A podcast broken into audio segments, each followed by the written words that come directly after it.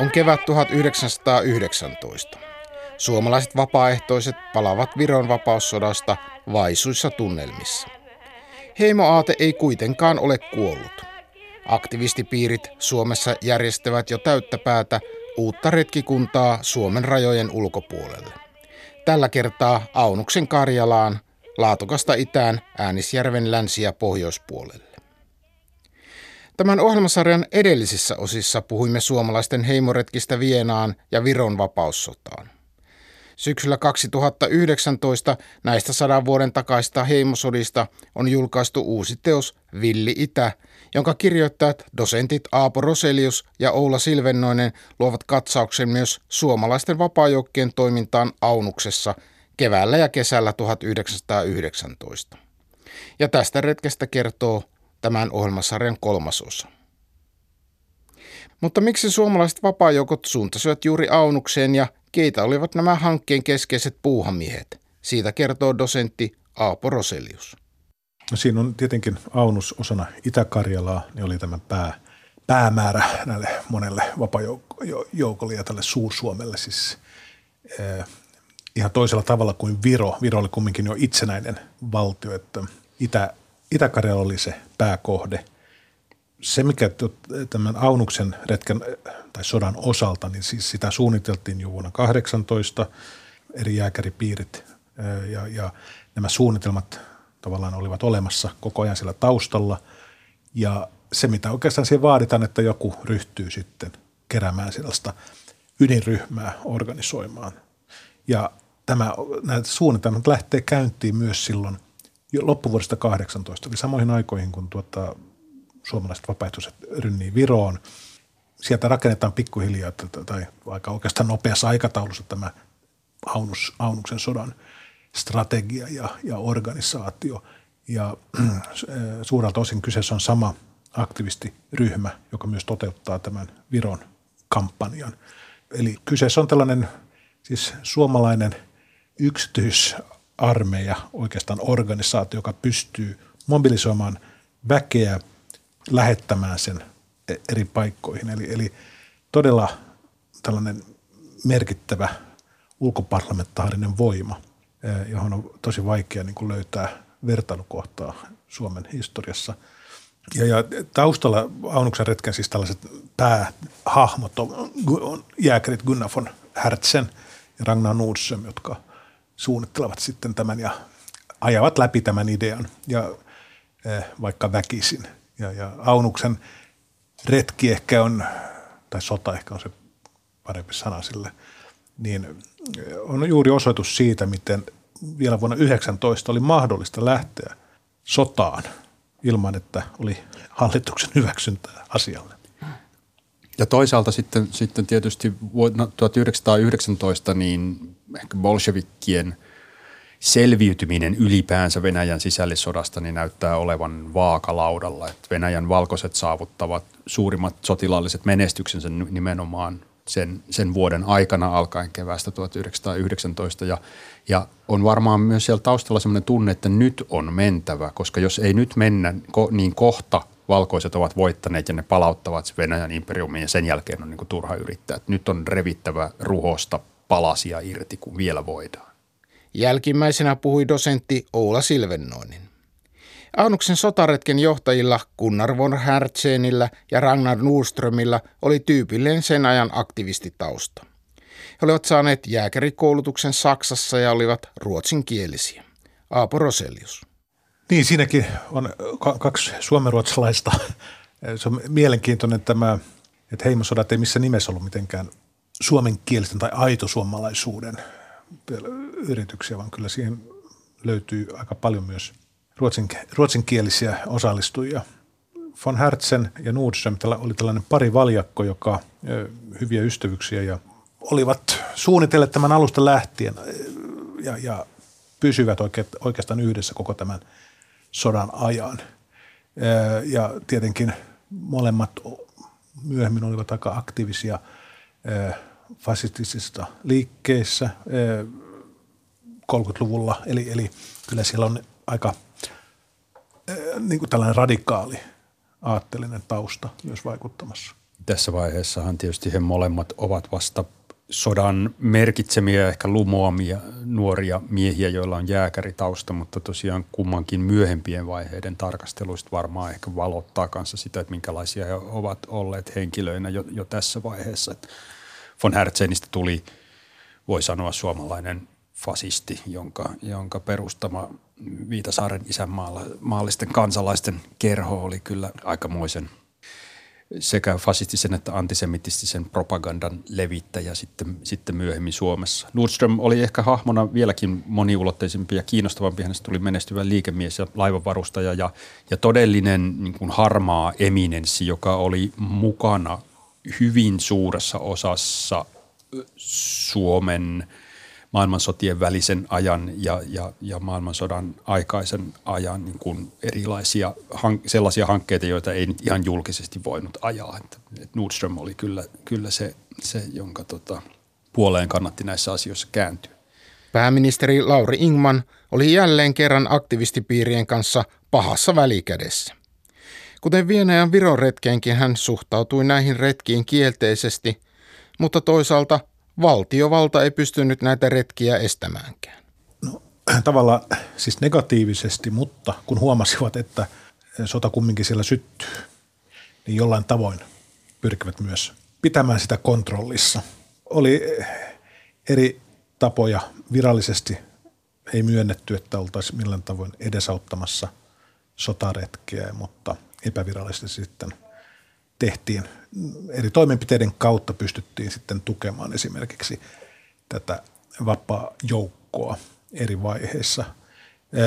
Esimerkiksi kun sota oli jo käyty Aunuksessa jonkin aikaa, niin eduskunnassa hyväksyttiin esimerkiksi tällainen avustustoimenpide raja, raja-alueiden tällaista epävakautta vastaan, joka, joka käytännössä se, se tarkoitti sitä, että se raha oli menossa Aunuksen vapaajoukolle. Mutta se on ihan selvä, että, että, että etenkin Ingman ei, ei, ei olisi halunnut tällaista vapajoukkosotia tota, lähialueelle, mutta että ei, ei, ei siihen oikeastaan pystytty tekemään mitään. Siellä, koska tämä aktivistiverkosto tuohon aikaan vielä ulottui siis kaikkialle, myös hallitukseen ja armeijan suojeluskuntiin. Että siellä pystyttiin toteuttamaan tällaisia hankkeita. Tietenkin nämä aktivistit ymmärsivät sen, että ei heillä ole voimavaroja – siis koko tällaisen täysmittaisen sodan käynnistäminen käytännössä on mahdotonta yksityisiltä, eh, mutta siis luottamus oli, oli, että Suomen armeija tulee, joutuu tulemaan mukaan heti kun tämä sota vaan tästä lähtee käyntiin. Mutta että siellä rahoitusta oli, siis alussa oli yksityisrahoitusta, eli johtavat finanssipiirit Suomessa oli mukana rahoittamassa tätä sotaa ja, ja eh, tämä aktivistiverkosto varmisti, että ja arme, armeija varmisti sitten, että siellä riitti aseita ja tarvikkeita. Varmaan jos olisin ollut hallituksen jäsen silloin vuonna 1919, niin olisin, olisi ollut syytä miettiä sitä, että mitkä on ylipäänsä omat, omaan toimintamahdollisuuksien rajat, koska toisaalla sitten vaani koko ajan se uhka siitä, että tota, radikaalit valkoiset voimat niin kaappaavat Suomessa vallan. Että jos poliittinen valta ei tee päätöksiä, jotka heitä miellyttää, niin, niin seuraavaksi saatetaan sitten herätä siihen, että, että Suomessa on tapahtunut sotilasvallankaappaus. Heimoretken oikeuttamiseksi Ragnar Nuuström ja yleisesikunnan tiedusteluosastossa palveleva Jussi Lukkarinen tekaisivat jopa valeuutisia karjalaisten kansannoususta ja aktivistit kehittelivät myös kertomuksia rajan takaisen väestön kärsimyksistä. Oula Silvennoinen. Yleiseen mielipiteeseen vaikutti tietysti suuresti vapaajoukkojen ja heidän taustavoimiensa tapa muokata poliittista maaperää näille retkille sopiviksi, eli kehittää legendoja, uskomuksia rajan takana syntyneistä kansannousuista ja kärsivästä Karjalan kansasta, joka, joka rukoili apua ja jota lähdettäisiin sitten vain epäitsekästi antamaan. Ja ihan selvästi osa vapaa-joukkoihin osallistuneista uskoi tähän omaan propagandaansa niin, että sitten olikin järkytys, kun, kun ei siellä Aunuksessakaan mitään kansannousua oikein ollut havaittavissa. Eli vähän niin kuin Viena, käy niin kuin Vienassa. Ihan samalla tavalla, joo. Täytyy muistaa, että nimenomaan esimerkiksi sitten neuvostovallan vuodet Karjalassa, ne oli vielä edessä päin. Ja bolshevikit oikeastaan näyttäytyy monille karjalaisille emansipatorisena liikkeenä, joka, joka lupasi nimenomaan niin kuin kansallista itsemääräämisoikeutta ja, ja sitä ihan toisenlaista niin kuin aurinkoisempaa tulevaisuutta. Ja uskon, että moni karjalainen saattoi hyvinkin tässä vaiheessa suhtautua hyvin myönteisesti bolshevikkivaltaan. Kaikuja tästä heimoaatteesta ja Karjalan niin sanotusta vapauttamisesta kuulee vaikkapa Aunuksen sodassa mukana olleen myöhemmän kenraalin Paavo Talvelan jatkosodan aikana Aunuksen valtauksen jälkeen tehdyssä haastattelussa. Hänen mukaansa operaatiolla oli myös sotilaallisia tavoitteita. Toivo Aunuksen ja Itä-Karjalan vapauttamisesta on elänyt mielessäni yhtä vahvana kuin usko Suomen säilymisestä vapaana, itsenäisenä ja voimakkaana. Ainoastaan Karjalan vapauttamisen kautta voidaan Suomelle luoda sotilaallisesti edulliset ja puolustettavissa olevat rajat. Karjalan kannas ja Kauko-Karjalan kannas, kuten 22 vuotta sitten oli tapanani sanoa, ovat Suomen luonnolliset puolustuslinjat. Myös kaiken inhimillisen oikeuden mukaan kuuluu tämä alue meille ja sen herttainen karjalainen väestö Suomen kansaan. Heimoaate ei ollut kuitenkaan välttämättä se, mitä aunukselaiset odottivat, vaan odotukset olivat paljon konkreettisempia. Suomalaisten joukkojen mahdollisuus ruokkia, siis leivällä karjalaisen ei ollut kovin hyvä ja siitä kumminkin oli kyse, että kuka tuo sen leivän ja turvallisuuden. Eli, eli totta, kyllä karjalaiset aika pystyivät itse aika tarkkaan analysoimaan sen tilanteen ja oikeastaan tämän takia se estyy se sellainen – suurempi tuki. Aunuksen osalta erityisesti puhutaan alueesta, joka vuosisatoja oli katsonut Pietariin ja, ja, ja Venäjälle nimenomaan niin taloudellisen toimeentulon mahdollisuutena ja integroitunut niin siihen talousjärjestelmään, että, että siellä olisi syntynyt joku voimakas liike, joka yhtäkkiä olisi halunnut liittyä Suomeen, jonka, jonka niin kuin näkökulmista ei voitu olla millään tavalla varmoja, niin se on aika ihmeellinen kuvitelu. Keväällä 1919 Laatokan pohjoisrannalla sijaitsevasta Sortavalasta tuli suomalaisten joukkojen keskuspaikka ennen kuin ne siirtyivät rajan yli. Miehiä värvettiin koko ajan lisää ja kokonaismäärä oli lopulta noin 4500 miestä, josta enimmillään yhtä aikaa rintamalla oli noin 2500-3000 miestä. Sortavalasta tuli tämä päämaja oikeastaan, minne kerättiin tämä armeija. Harjoiteltiin sitten ennen kuin lähdettiin sitten Aunukseen ja jatkuvalla syötöllä sinne tuli tämä värväyskampanja kesti koko tämän sodan ajan, eli jatkuvalla syötöllä sinne tuli uusia joukkoja, koska tämä määrä oli niin suuri, jos puhutaan noin neljästä tuhannesta, niin siinä on taas eri puolilta Suomea tulee. Eli siitä tulee jonkinnäköinen tällainen pääkaupunki, aktivistisliikkeen pääkaupunki keväällä ja kesällä 19, jossa monet julkiset rakennukset otetaan tämän Aunuksen vapaaehtoisen armeijan käyttöön.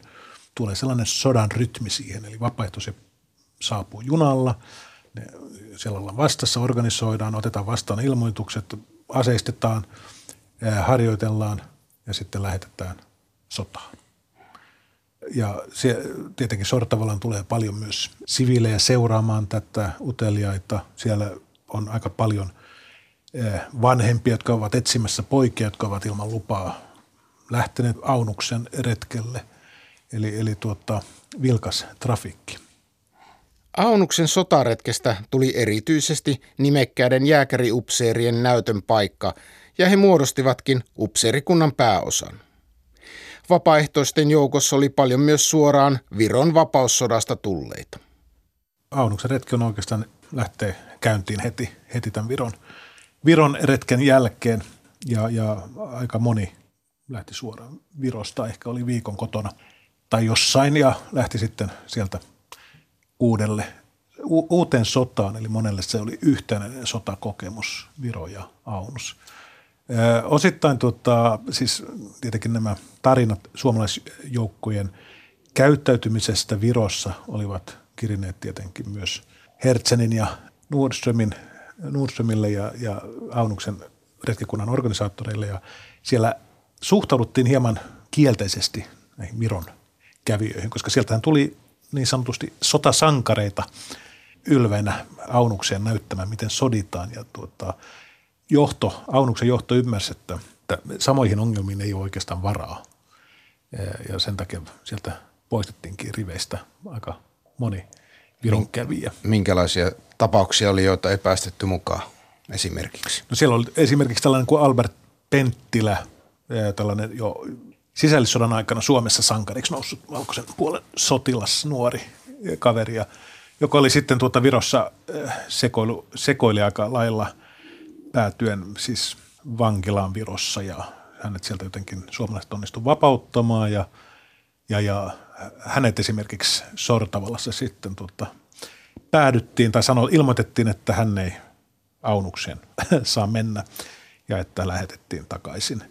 Ja tämän tyylisiä tapauksia oli jonkin verran – näissä miehissä, jotka otti osaa useampiin tällaisiin retkiin, niin kyllähän heidän myöhemmissä kirjoituksissaan usein toistuu tämä ajatuskin siitä, että, että ollaan tosiaan päättymättömällä sotaretkellä, että yhdestä sodasta mennään toiseen ja, ja siinä se elämä on. Ei sen ole tarkoituskaan olla mitään muuta, vaan että nyt tästä on löydetty niin kuin se elämisen tarkoitus. Ja kyllähän tämä joidenkin kohdalla sitten ihan konkretisoitui sillä tavalla, että ei sieltä enää osattu palata siviilimaailmaan. Tai, ja, ja, ja tota, et joillakin se sotakokemus jäi tosiaan sillä tavalla päälle.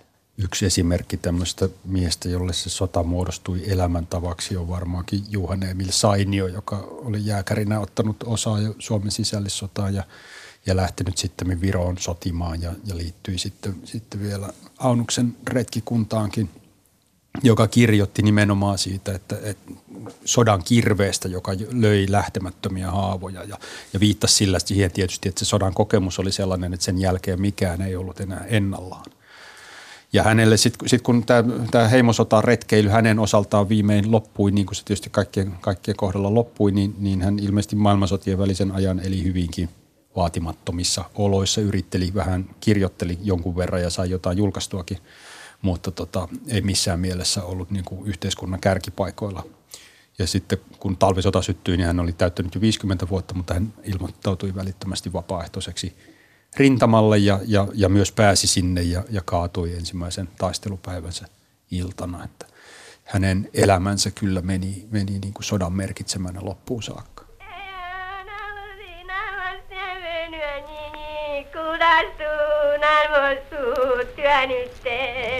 Sortavalasta oli silloiselle rajalle matkaa noin 130 kilometriä. Rajan ylitettyään joukot suuntasivat kohti Laatokan itäpuolella olevaa Aunuksen kaupunkia ja pohjoisempana Paavo Talvelan johtamana kohti Petroskoita. No, periaatteessa kahteen, kahteen suuntaan kohti, kohti Aunuksen kaupunkia ja, ja sieltä sitten Syväriä suunnilleen Lotinanpellon suuntaan ja, ja toisaalta sitten kohti Petroskoita. Molemmat operaatiot alkoi huimapäisillä iskuilla, joka oli jo, jo muodostunut vähän niin kuin tavaramerkiksi, että sieltä, sieltä iskettiin pienillä joukoilla välittämättä mistään niin syvälle vihollisen selustaan. Ja nämä iskut siis loivat tällaisia sankaritarinoita, joita kovasti sitten viljeltiin sitten mediassa ja tämän vapaaehtoisarmeijan parissa. Ja Antti Isotalo, eli tämän kuuluisan ison talon pojan poika, oli pääosassa.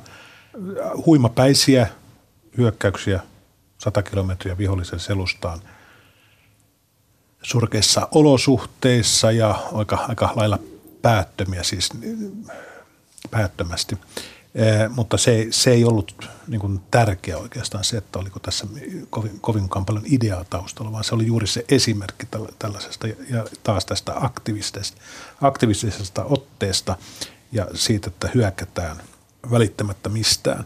Eli siinä todella elettiin sitä sankaritarinaa. Siis se sankaritarina muodostuu samalla hetkellä. Eli ison talo Anttikin, niin parin päivän jälkeen siitä, kun hän suoritti tämän uhkarohkean tehtävän, joka epäonnistui osittain, niin, niin häntä jo juhlitaan. Tuota, kertomus on levinnyt ja, ja, ja suomalaisten vapaaehtoisten joukossa häntä juhlitaan jo suurena, suurena sankarina. Ja hän jää tavallaan aika lailla loukkuun siihen rooliin myös, että hän, hänen täytyy koko ajan ylittää odotukset ja hän haavoittuu, hän, hän ryntää muutaman päivän jälkeen, vaikka pitäisi olla vielä sairaalassa, niin suoraan taistelun uudestaan. Ja Alkuun suomalaisilla olikin sotamenestystä. Joukot pääsivät nopeasti Aunuksen kaupunkiin ja melkein Laatokan ja Äänisen väliselle Syvärinjoille. Pohjoisempana päästiin noin seitsemän kilometrin päähän Petroskoista.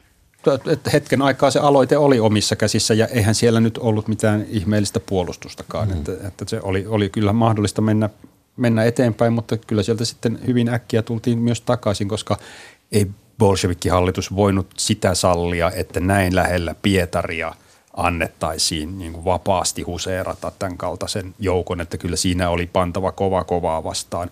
Ja sittenhän se näkyi, että se, se puna-armeija, joka, joka sitten rupesi asioihin puuttumaan bolshevikkien puolesta Aunuksessa, niin, niin se alkoikin koostua jo, jo niin ikään sotaa kokeneista sotilaista, jotka eivät olleet enää niin kuin vaan tynnyttävissä kumoon jollain huimapäisellä hyökkäysoperaatiolla. Ja tämähän oli siis suomalaisten – into hyökätä nimenomaan siis von Hertzinin ajatus siitä, että nyt on mentävä vauhdilla, niin eh, hän sai paljon kritiikkiä jo sodan aikana tai sotimisen aikaan tähän, mutta etenkin sitten jälkikäteen. Eli, eli se oli tällaista edestakaista liikettä ilman minkäännäköistä strategista ajattelua. Tuloksena sadat kuoli. Eli, eli siinä, siinä mennään niin taas – sillä ajatuksella, että kun tarpeeksi paljon saadaan rähinä aikaiseksi, niin Suomen valtio jotenkin täytyy reagoida siihen. Alun menestyksen jälkeen tapahtui kuitenkin käänne, kun bolsevikit lähettivät lisää ja parempia joukkoja Aunukseen. Bolshevikeilla oli, oli siinä vaiheessa niin kuin raudat tulessa monilla muillakin rintaman jotka oli kaikki tärkeämpiä kuin joku Aunus, joka nyt ehdottomasti oli, oli pelkästään – Pietarin takametsään, mutta että tietysti sitten kun sinnekin tunkeutui aseellinen joukko, niin ei sitä voinut jättää sitten enää huomiota, että sitten sinnekin oli lähetettävä niin kuin kunnon, kunnon omia joukkoja hoitamaan tilanne.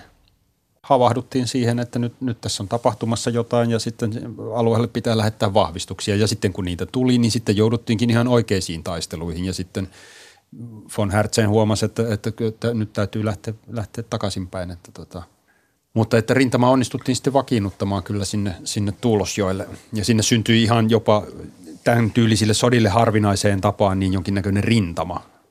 Näin kuvaili tilannetta Tuuloksen rintamalla kirjeessään kotiin eräs 17-vuotias koulupoika toukokuussa 1919. Terve täältä.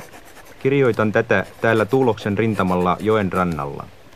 Me olemme joen toisella puolella ja punikit toisella – Odotamme apuväkeä ja pidätämme punikeita sillä aikaa.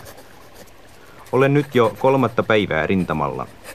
En tiedä vielä varmaan osoitettani, mutta on se kai kapteeni Hyppölän pataljoona jääkäri Rintalan komppania.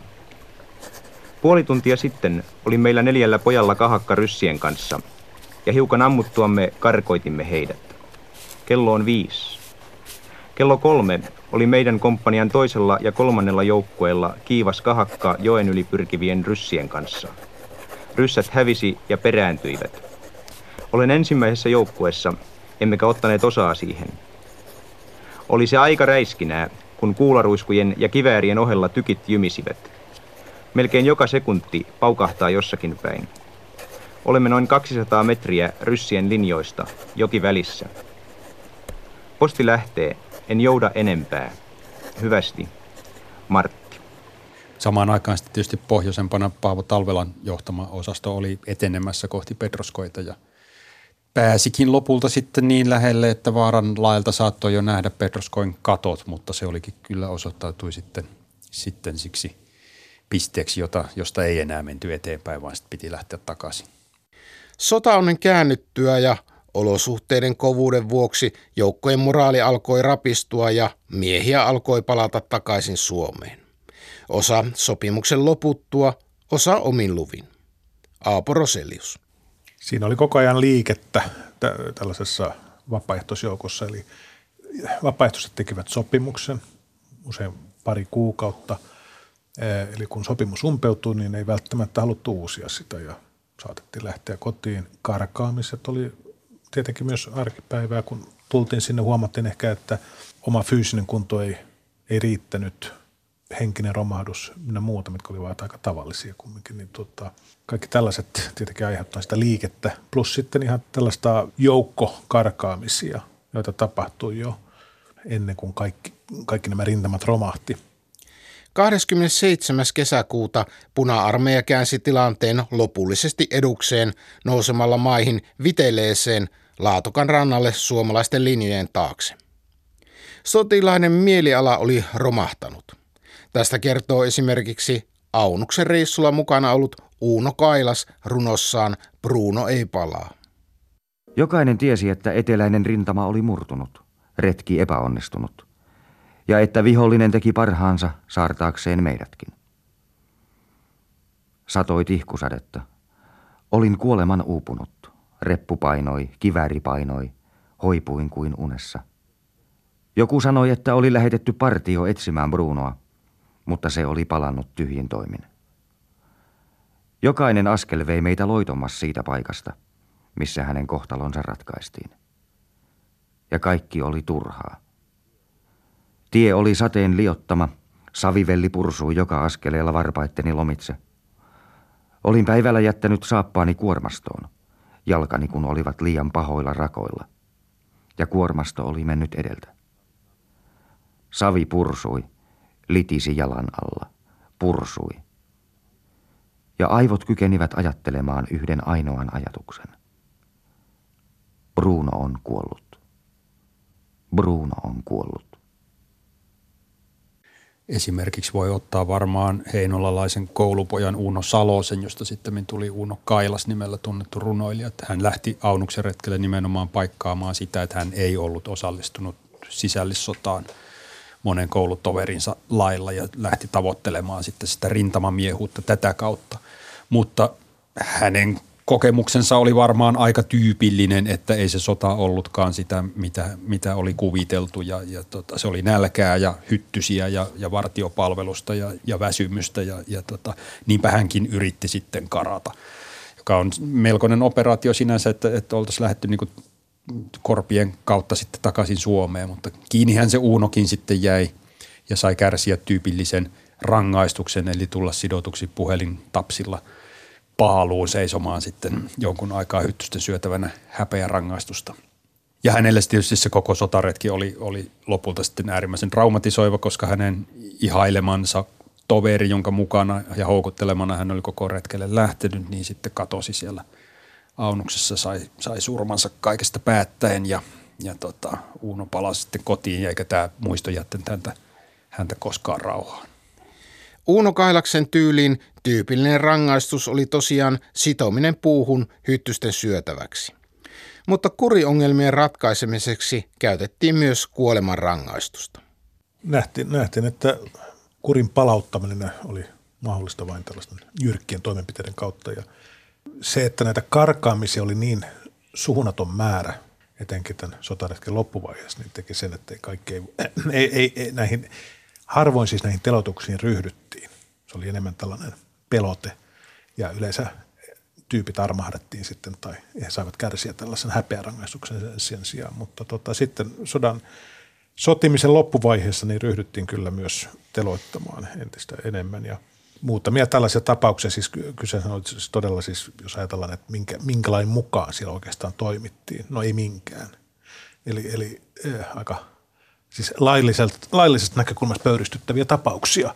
Ja, mutta ketään ei tuomittu Suomessa näistä telotuksista, vaikka muutamia oli vireillä jonkinnäköisiä oikeusjuttuja, mutta ei. Eli, eli johtajat pääsi, pääsivät tästä. Ehkä kuuluisin näistä teloitustapauksista liittyi kirkon ryöstöön Vieljärvellä. Siellä toinen kuolemaan tuomittu valittiin arvalla. Joo, siis kuuluisin näistä telotustapauksista tapahtui siinä vaiheessa, kun rintama oli romahtanut ja suomalaiset joukot oli vetäytymässä. Ja siinä vetäytymisvaiheessa sitten yksi joukko oli mennyt kirkkoon, ryösti kirkon ja tätä pidettiin äh, siis jo sotaretken alusta lähtien oli, oli todella painotettu, että ei saa kajota tähän näihin tällaisiin pyhiin paikkoihin, paikallisten pyhiin paikkoihin ja näin poispäin. Ja, eli, eli, eli, mutta siinä tilanteessa niin tämä joukko, joka oli ryöstänyt kirkon, mitä sieltä nyt oli viety, viiniä eh, jonkin verran, eh, niin tuota, tuomittiin ensiksi kuolemaan kaikki. No sitten siellä mietittiin ja päädyttiin sitten, että telotetaankin vain pääsyyllinen joka, ja, ja sitten yksi henkilö arvalla. Ja tätäkin pyrittiin vielä estämään joidenkin upserien toimesta. Mutta siinä ei onnistuttu, koska von Hertzen päätti, että kyllä jonkun on niin kuin kärsittävä tämän pääsyyllisen lisäksi. Ja sitten harvan veti tällainen nuori poika Jyri Saarenpuu, joka ei ilmeisesti edes ollut, sisä, ollut kirkon sisällä. Ja muutkin to, totesivat tämän, mutta siitä ei ollut apua, vaan heille annettiin muutama tunti aikaa kirjoittaa viimeiset kirjeet ja sitten heidät teloitettiin. Rakas äiti ja isä ja siskot, tämä on viimeinen kirje, jonka nyt kirjoitan. Minut ammutaan aivan tyhjästä. Älkää surko minua. Antakaa kaikki anteeksi.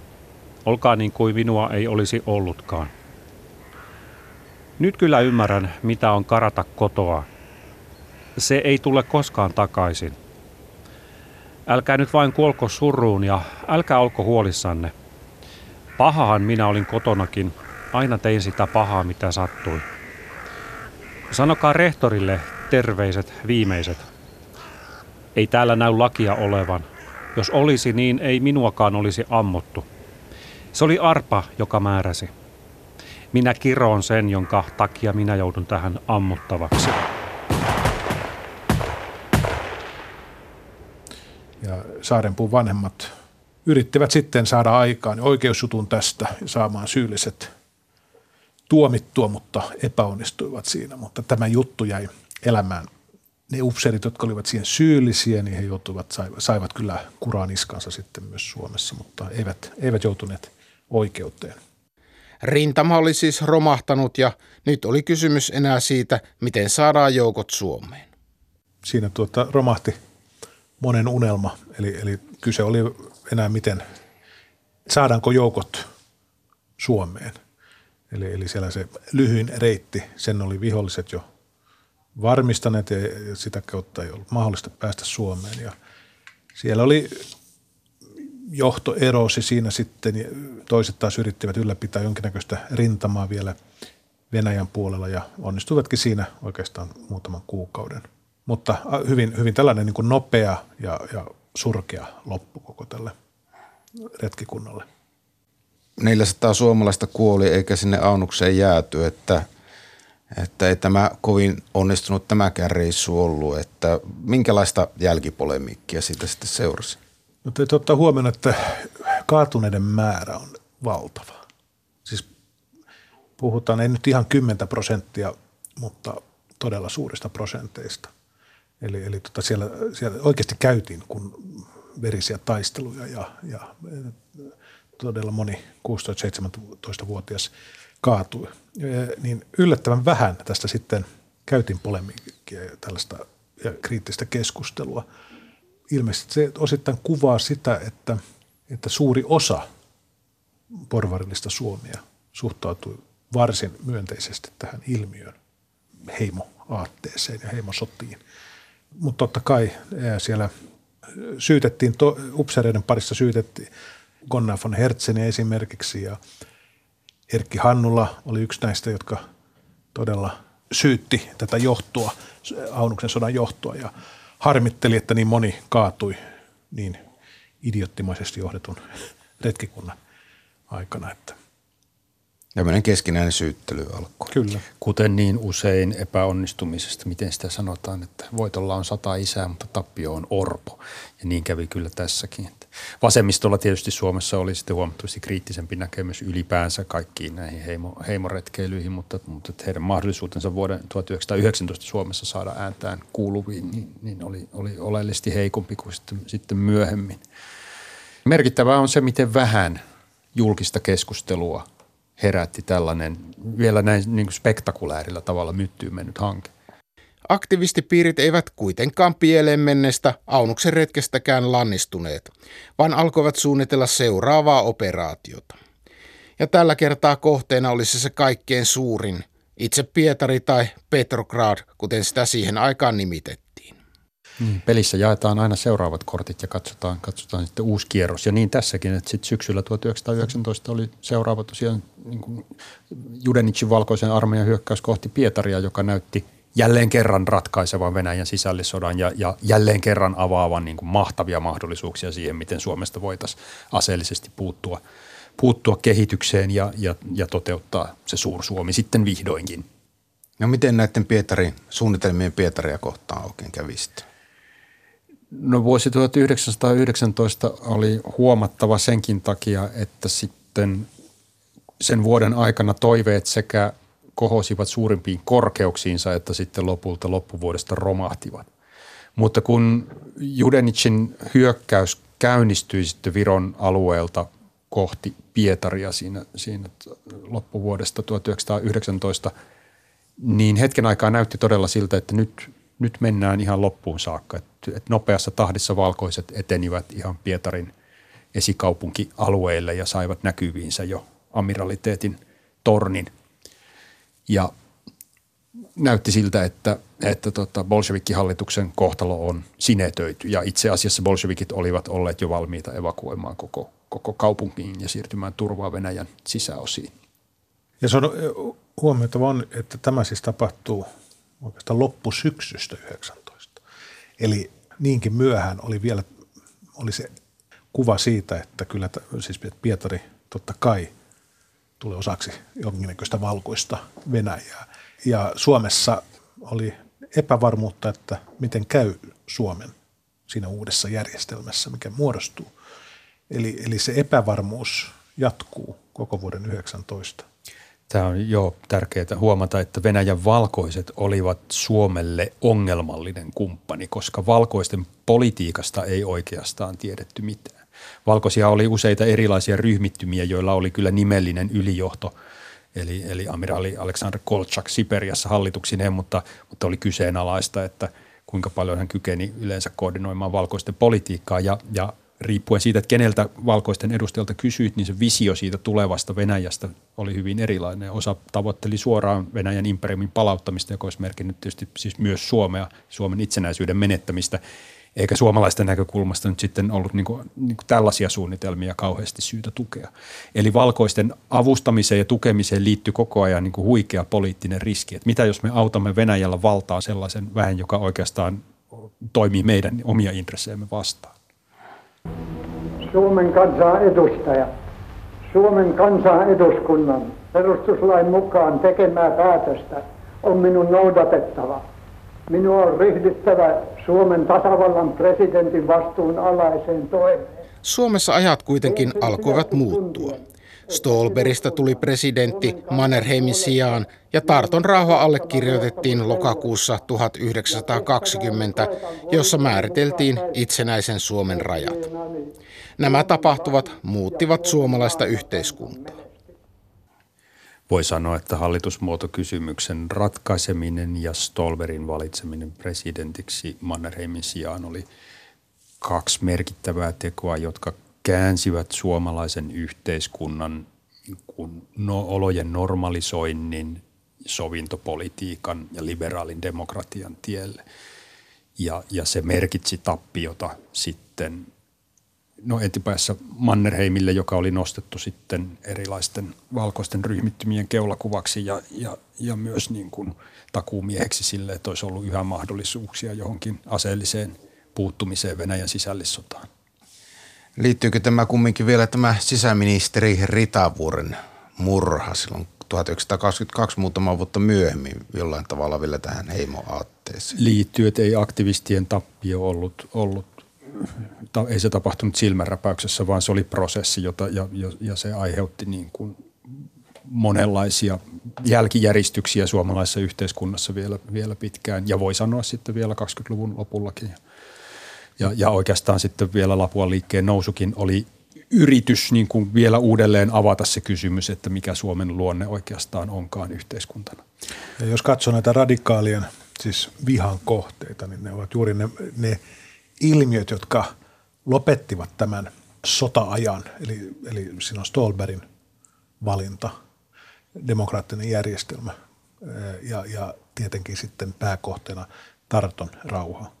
Eli rauhasta tulee vihollinen, ja koska se tuhoaa kaikki nämä mahtavat mahdollisuudet. Tämä on merkittävä näkökulma. Hubustasbladet taisi kirjoittaa hyvin kuvaavasti, että rauhan myrsky tuhoaa paljon sitä kaunista, joka, joka sodan suojissa on saanut niin kasvaa ja kukoista. Ja tämä näkökulmahan on aivan nurinkurinen, jos varmaan ajattelee valtavirta näkemystä tästä päivästä katsottuna, jossa sotatuskin on mikään siunaus, mutta sitten, että et asia oli mahdollista nähdä näin vuonna 1919, niin, niin se kertoo kyllä paljon siitä mentaliteetista. Tässä ohjelmasarjassa on nyt puhuttu kolmen jakson verran heimoaatteesta ja heimosodista. Itselleni on näin ohjelman tekijänä tästä päivästä katsoen jokseenkin hämmentynyt olo, että mitä noista tapahtumista oikein pitäisi ajatella. Mitä arvelevat nyt uuden kirjan heimosodista kirjoittaneet dosentit Roselius ja Silvennoinen? Suomessa tietysti sitten nimenomaan se näihin heimosotiin itse osallistunut polvi, kun se loi oman historiansa. Se kirjoitti sen ensimmäisen version tapahtumista, jotka lähes yksiäänisesti korostivat sitä nimenomaan, että kysymys oli itsenäisyystaistelun jatkosta, Suomen vapaustaistelun jatkosta ja jostain sellaisista yrityksistä, joiden ydin oli ehdottomasti kaiken arvostelun yläpuolella moraalisesti puhdas ja pyyteetön halu auttaa heimokansoja. Ja jo, jos niihin jotain kielteisiä asioita liittyikin, niin ne oli pelkästään lieveilmiöitä, joihin ei pidä kiinnittää huomiota, koska, koska tota, sitten hämärtyy se, se, mistä todella oli, oli ollut kysymys. Ja tämä tarina oli hyvin vaikutusvaltainen. Se, se näkyy, että se, se uppoaa yhä edelleen, ainakin osaan. Täytyy muistaa, että merkittävä määrä Suomen armeijan upseereita – oli 20-30-luvulla, oli osallistunut näihin heimosotiin.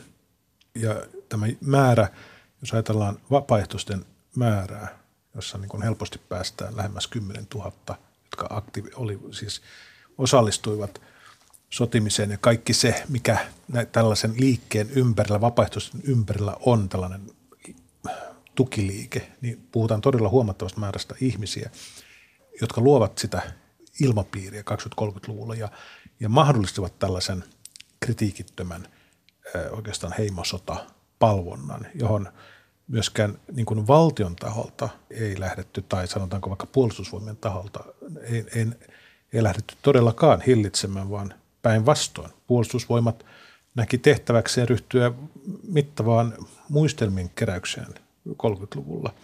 Suojeluskuntien osalta, joita, jotka, joita kuitenkin oli joka ikisessä kunnassa Suomessa 20-30-luvulla, niin suojeluskunnathan ottivat nämä heimosodat osaksi omaa historiaansa. Kyllä se on se 20-30-luvun ilmapiiri, mikä muokkasi todella voimakkaasti ja, minkä jäl, ja niitä jälkiä vielä näkyy nykyäänkin. Viene Terviani sili telleni uate la vatta riani do pite tenteni